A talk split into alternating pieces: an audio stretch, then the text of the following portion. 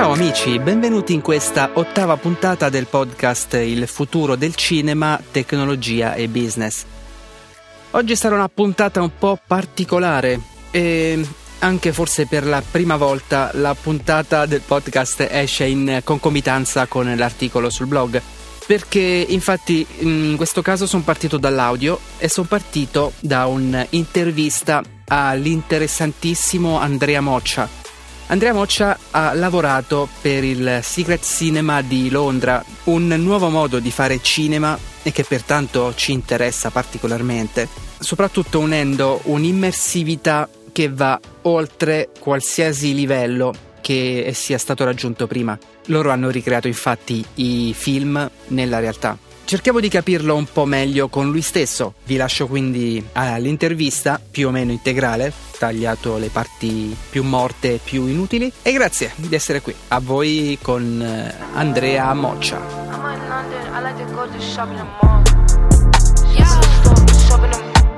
Andrea Moccia, ciao da Londra, un veterano nel cinema innovativo che da anni tenta di innovare e di cambiare un po' il modo di fruire il cinema. Ciao Dario, piacere, sono molto contento di conoscerti. Com'è? Come stai? Tutto bene? Tutto a posto, grazie. Qua a Londra è grigissima oggi, c'è una nebbia che non ho mai visto. Sembra di stare in Svizzera più che a Londra. Ok, no, un londinese che mi parla così della nebbia è interessante. Lo dicono che c'è sempre nebbia. In realtà sono stato qualche volta a Londra e non l'ho mai beccata con la nebbia. Poi la nebbia poco. Il cielo è sempre grigio, ma la nebbia poco. Sì, il cielo era grigio, effettivamente il cielo era grigio, questo ricordo bene. Quindi parlami un po' di te, parlaci un po' di te. Sei di Roma originariamente, quindi italiano doc, dalla capitale. Trasferito a Londra da quanto tempo? Com'è stato? Perché sei andato a Londra? Come ti sei trovato lì? Allora, io mi sono trasferito a Londra nel 2010 per motivi di studio. Ho fatto la laurea qua e poi durante l'ultimo anno di laurea sono stato molto fortunato, diciamo che sono venuto a contatto con il mondo di Secret Cinema. Sono andato a un paio di loro spettacoli e a questi c'è stato uno spettacolo basato sulle ali della libertà, cioè Redemption.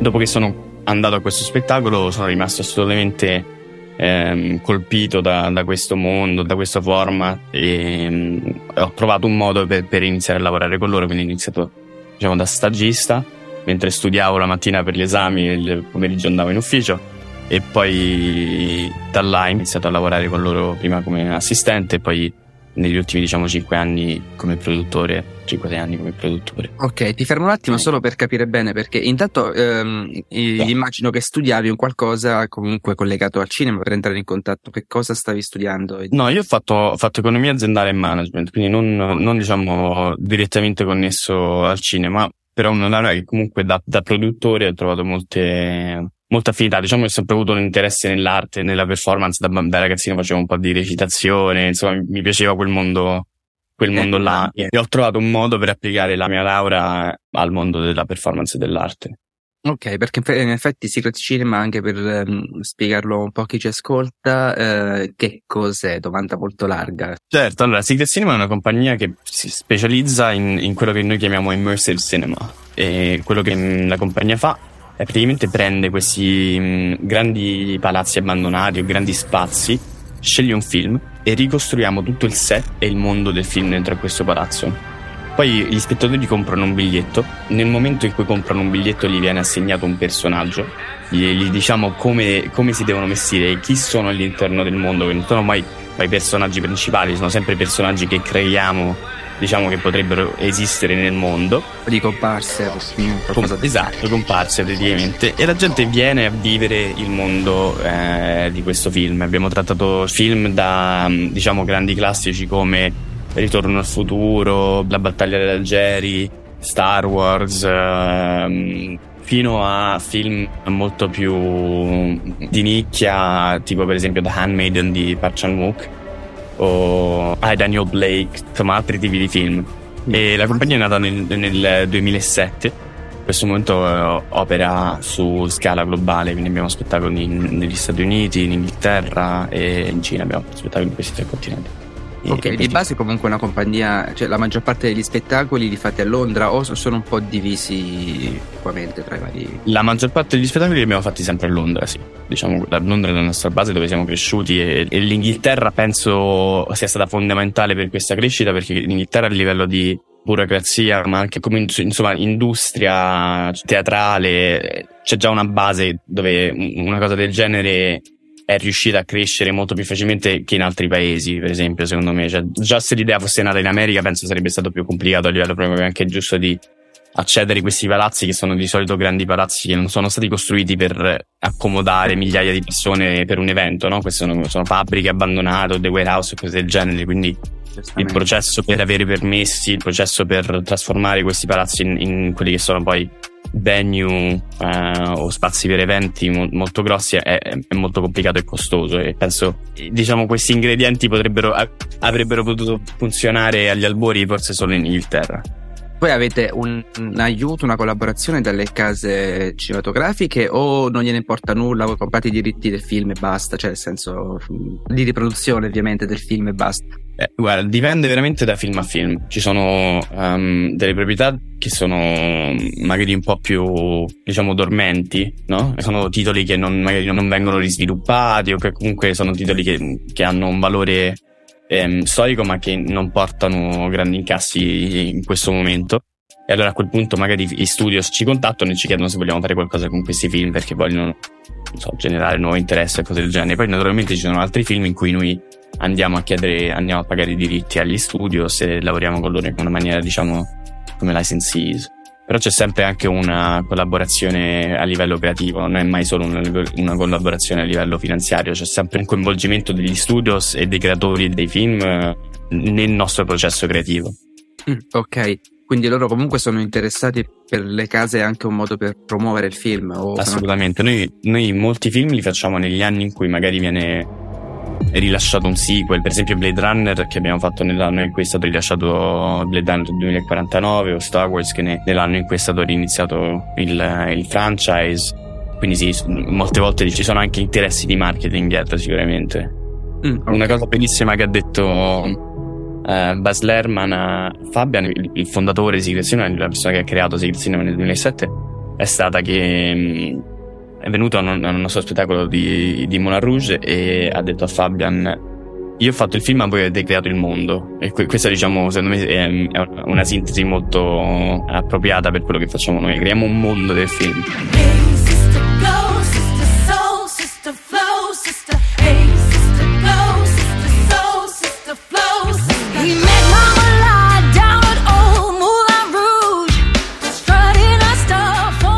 A gas station, a farm, and at one stage my dad ran the local cinema, and also, you know, he met my mother through photography. Attualmente stavate lavorando con la Marvel e quindi anche lì con produzioni con i Guardiani della Galassia, e chi ha voluto fare questo film, ad esempio, visto che è ora in programmazione e potremmo capire praticamente se siete stati voi che avete chiesto alla Marvel o è stata la Marvel che vi ha chiesto a voi di sviluppare, insomma, il mondo, il marketing? Certo.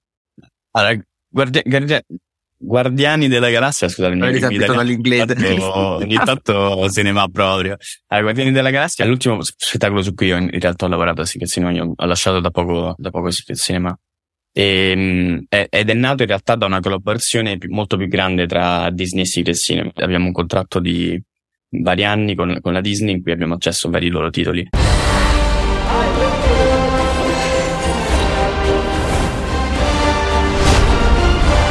Insomma, chi non vorrebbe lavorare sul mondo Marvel, chi non vorrebbe entrare a far parte dell'universo Marvel, quindi immagino. Diciamo, praticamente noi quando scegliamo i film non li scegliamo sempre perché è un film fantastico o ha una storia fantastica, ci sono molti film bellissimi che non funzionano per un Secret Cinema proprio perché dobbiamo creare un mondo, dobbiamo dare agli spettatori l'opportunità di travestirsi, di impersonare qualcuno, e Guardiani della Galassia, essendo tutto ambientato nello spazio con questo mix di razze aliene, e sembrava il mondo più interessante da poter ricreare in un ambiente fisico, diciamo, reale, no? Mentre invece non so, uno dei miei film preferiti della Marvel è il primo Iron Man. Però diciamo il primo Iron Man non offre molti spunti per coinvolgere gli spettatori, diciamo. O mentre invece Guardiani della Galassia vieni da alieno, quindi c'è tutta la gente che viene truccata e con questi costumi bellissimi, esagerati, ed è parte della bellezza divina del Secret Cinema, è proprio questo, no? C'è la gente che spende settimane, mesi a crearsi costumi, mettono tutte le foto su Instagram del processo. Molti dei nostri fan sono anche cosplayer, no? Oppure sono gente che lavora nell'industria creativa, quindi è anche un'occasione per loro per poter sfoggiare le proprie doti creative in un ambiente sociale, socievole. Sì, perché poi i Secret Cinema praticamente come sono strutturati? C'è la proiezione del film in costume, oppure si vede il film e poi si passa in altri ambienti? Un tipico Secret Cinema praticamente ti viene mandato un'email. L'email ti manda a un sito internet. Su questo sito internet noi di solito abbiamo dei quiz di personalità o delle domande che ti porteranno a farti assegnare un personaggio. Ogni personaggio, diciamo, fa parte di più grandi gruppi e ogni gruppo ha la propria missione specifica, il proprio percorso specifico all'interno dello spettacolo. Quando tu poi arrivi allo spettacolo, le prime 2-3 ore sono tipo un videogioco open world, dove tu puoi andare a scoprire, a fare varie missioni, a parlare con tutti i personaggi, vai nei set, ti puoi prendere da bere, puoi andare a ballare, c'è musica, c'è da mangiare. Sì, è come un videogioco dove scegli la tua avventura, diciamo, no? Videogioco reale, sono ricostruito nella realtà. Esatto, quindi diciamo questo è l'inizio. Poi dopo 2-3 ore si guarda il film e durante il film rifacciamo anche molte scene dal vivo. Quindi per esempio se tu stai a Ritorno al futuro e ci sta la DeLorean che parte e va nel 1986, ci sta anche una DeLorean che ti passa accanto, una vera DeLorean proprio che ti passa accanto. Oppure quando Doc casca dalla torre, avevamo un Doc che partiva dalla torre dell'orologio su uno zipline, passava sopra gli spettatori e atterrava dall'altra parte del campo. Ritorno al futuro era uno spettacolo che abbiamo fatto all'aperto.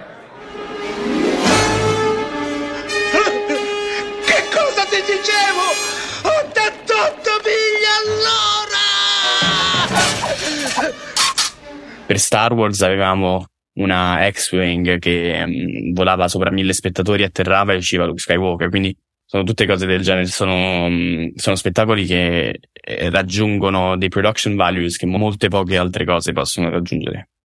Beh sì, no, ovviamente mi viene in mente il parallelo con la realtà virtuale.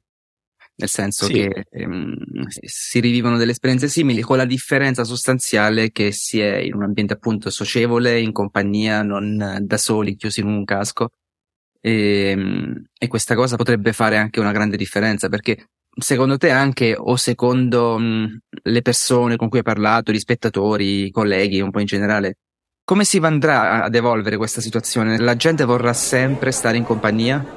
Io almeno sono un fan assoluto delle esperienze condivise, cioè per me non c'è più niente di più bello di andare a un concerto con migliaia di altre persone, oppure di andare al cinema o di andare al teatro. C'è proprio una sensazione che non puoi battere, diciamo, a meno che la realtà virtuale non arriverà a dei livelli che in questo momento non ci possiamo nemmeno immaginare. Non penso verrà a rimpiazzare l'esperienza dal vivo. Quello che noi stiamo cercando di fare è rimettere un po' di magia nell'andare nel cinema, no? Cioè Fabian, quando ha iniziato questo concetto di Secret Cinema, pensava sempre ai giorni in cui si andava al cinema vestiti per bene, in cui andare al cinema era un evento, in cui era veramente una celebrazione, no? E questo è quello che vogliamo riportare. È nata quasi come una reazione a questi giganti multiplex, questi multischermi, dove diciamo l'esperienza di andare al cinema è stata un po' formattata e si è persa magari un po' la magia. Quindi questo è quello che stiamo cercando, e questo secondo me è il challenge che i cinema e anche altre forme di arte dovranno affrontare. Come rimetti questa magia, come vai a rompere un format che è arrivato a produrre questa meccanizzazione dell'entertainment, non so come spiegarmi. Sì, è diventato tutto molto standardizzato, sì. In effetti questa è una cosa che mi fa piacere sentirtela dire, perché sostengo anche io personalmente, anche nel mio blog e di mentalità questa cosa.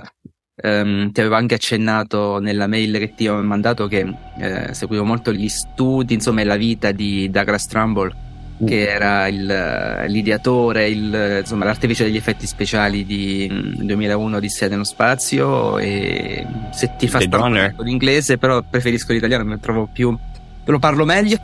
No, anche di Blade Runner, perché prima è morto recentemente Douglas Trumbull. È morto molto di recente, quest'anno, a febbraio. Un po' che fa, sì. E lui comunque ha passato questa vita a cercare di trovare una soluzione. Ovviamente la sua non era il Secret Cinema, era un qualcosa di meno, tra virgolette, scenografico, ma comunque più forse riproducibile. La differenza è quella, perché poi il Secret Cinema credo anche personalmente che è una cosa stupenda, che anzi io ancora non lo faccio, l'ho conosciuto da poco, ma sicuramente dovrò andare a farlo perché è bellissima come idea, però è molto costoso, cioè per organizzare una singola proiezione costerà cifre impossibili da gestire per una piccola realtà o per qualcuno che magari sta in... Assolutamente. Però ci sono maniere, diciamo, gli spettacoli che fanno adesso sono spettacoli da 10 milioni in su a spettacolo, no? Quindi sono produzioni molto molto grosse, con delle necessità economiche molto concrete, esatto, no? Cioè devi vendere centinaia di migliaia di biglietti per farli funzionare queste cose. Però ricordiamoci da dove è iniziato Secret Cinema, perché Secret Cinema è iniziato con una proiezione in un parco di skateboard abbandonato, dove veramente Fabian ha proiettato quel Paradise Park su un lenzuolo praticamente, e sono venute 200 persone. Quindi ci sono modi semplici per fare cose anche in maniera efficace, specialmente quando c'hai dei film che magari trattano dei temi più seri e più difficili. In quel momento non vuoi veramente andare a ricreare il film, ma vuoi più portare alla luce il tema, no? E quindi noi facciamo anche molte cose per il sociale. Abbiamo fatto degli screening, per esempio, contro la censura, quando sono stati censurati dei film, oppure screening nei campi di rifugiati. Il cinema non è solo divertimento, no? C'è tutto un settore del cinema che è di entertainment e divertimento, ed è bellissimo che esiste, ma c'è anche tutta una parte del cinema che è un cinema che vuole mandare messaggi forti, no? E anche questo, diciamo, secondo me va reinventato e vanno trovati spazi, perché altrimenti io sono un grandissimo fan della Marvel, ma non è che si può andare solo a vedere la Marvel al cinema, vanno visti anche altri tipi di film, perché ci sono delle cose bellissime da fare. Sì, che poi il cinema quasi nacque per questo, vabbè, a parte le primissime proiezioni, ma dopo lo sviluppo del cinema nel mondo a livello internazionale è stato per questo, per passare messaggi all'epoca forse più politici che altro, però comunque sì, erano messaggi che poi sono subito diventati nei primi decenni dei messaggi anche morali, dei messaggi di vario genere, comunque sì, che restano facilmente. Beh, la Giovisi. Ma questo forse ce lo siamo un po' dimenticato. Effettivamente sì, oddio, in parte credo, da un punto di vista anche semplicemente molti film o serie su Netflix o qualche piattaforma di streaming tentano ancora di mantenere una morale. Poi attualmente anche quelle si sono standardizzate, nel senso vanno avanti per mode. Questo periodo ci noto tantissimo, almeno personalmente, una moda di femminismo o LGBT+, e che ti tende a sensibilizzare su questi temi. In parte a volte c'è il tema degli animali, carni, vegetariani, però sì, c'è un problema, si va molto su delle mode e poi si dimenticano spesso, passa la moda e si rischia di dimenticare quel tema, quando invece magari delle volte dovrebbe essere più costante, credo. Sì, è vero, e secondo me anche questo si torna al discorso, diciamo, della commercialità, no? E se la gente non ci va al cinema e non compra i biglietti, purtroppo questi film non verranno più fatti, nel senso vanno trovati modi per riavvicinare la gente a proprio l'atto di andare al cinema, e io seguo da molti anni il Cinema America a Roma, e quello che hanno fatto con di portare il cinema in piazza, queste iniziative proprio per riaccendere la passione per il film e per andare al cinema per vedere qualcosa tutti insieme, che poi secondo me dopo 2 anni di pandemia ce lo dobbiamo proprio fare insegnare quasi, no? La gente forse ha ancora un po' paura ad uscire, a socializzare, ed è sicuramente più cauta, però ci sono maniere per continuare a vivere senza correre dei rischi. E comunque negli anni passati ho organizzato vari cinema all'aperto un po' in giro per l'Italia, abbiamo fatto dei cinema in Toscana, Montalcino, alla Dispoli, vicino Roma, o anche Roma in vari punti, in realtà intorno alla capitale, in Abruzzo, insomma in vari posti, e fondamentalmente erano tutti molto molto ben frequentati. Questo sì, erano cinema gratuiti quasi sempre, nel senso erano comuni o sezioni che contribuivano per farli, quindi non c'era la frizione, diciamo, del biglietto, però sì, la gente li apprezzava sicuramente, nel senso ci andava, passava delle serate in compagnia e erano tutti super felici di fare un qualcosa. Il problema è che appunto loro erano felici di fare qualcosa di diverso, dovrebbe diventare invece la norma. A passare in 100.000 in uno stadio, una sera così strana e profonda, che lo dice anche la radio, anzi la manda in onda, tanto nera da sporcare le lenzuola, è l'ora dei miracoli che mi confonde, mi sembra di sentire il rumore di una nave.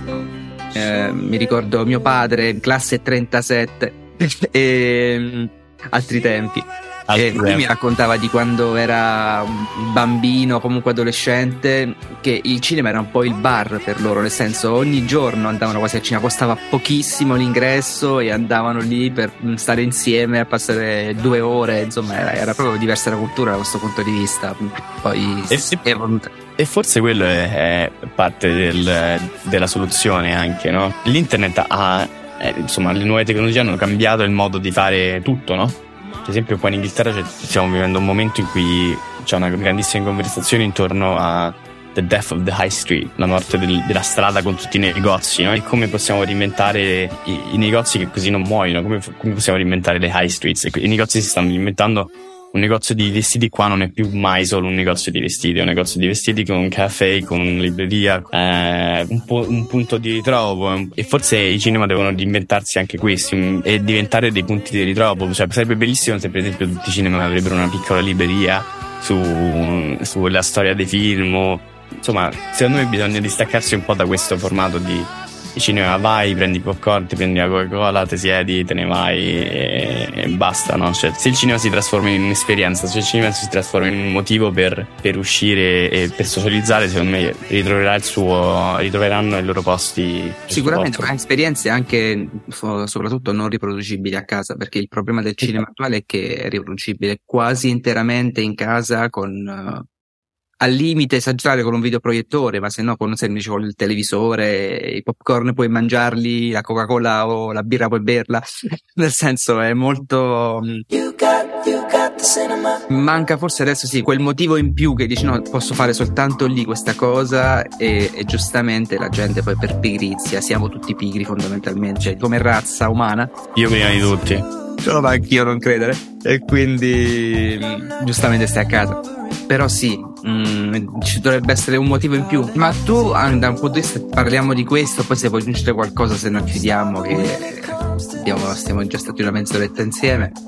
Ti volevo chiedere, l'hai mai sperimentato qualche volta, o, ma immagino di no, come pensi che sia l'utilizzare più di 2 sensi al cinema? Cioè a unire al cinema gli odori, eventualmente i sapori, quindi un'unione con dei cibi o delle cose però collegate al film, il tatto diventa un po' più complesso, a meno che sì, nel Secret Cinema c'è il tatto effettivamente, però puoi toccare anche le cose del film. Allora, è un trend che sta andando molto, per esempio nei paesi asiatici ci sono delle grandi compagnie che hanno iniziato a fare questi grandissimi cinema 4D, qui includono smell, spruzzi d'acqua, cose del genere. Oppure ci sono altri cinema precedenti in qua in cui durante uno screening magari ti portano da mangiare o da bere, e ci sono già delle cose che li uniscono. Per me la domanda che uno si deve porre è sempre come queste cose vanno ad aumentare, vanno a migliorare l'esperienza degli spettatori, no? Se queste cose vengono fatte con un'intenzione, che magari un certo odore o un certo feeling può migliorare il mio understanding del cinema, del film, di quello che sto andando a vedere, e può offrire una nuova prospettiva, allora sono assolutamente pro. Se queste cose vengono fatte solo in una maniera un po' gimmicky, un po' diciamo tanto per fare qualcosa di nuovo, allora a quel punto penso che ogni tanto possono anche avere l'effetto contrario e diventare delle distrazioni piuttosto che una lente di ingrandimento.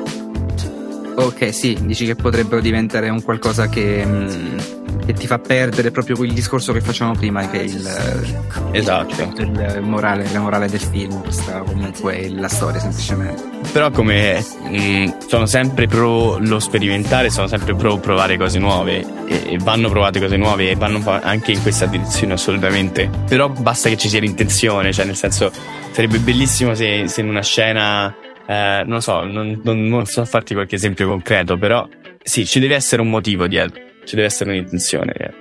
Ok, sì, non ho capito il concetto. Effettivamente un esempio è complesso, quasi su due piedi, ma dipende poi dalla singola storia, dal singolo film, dalla singola proiezione.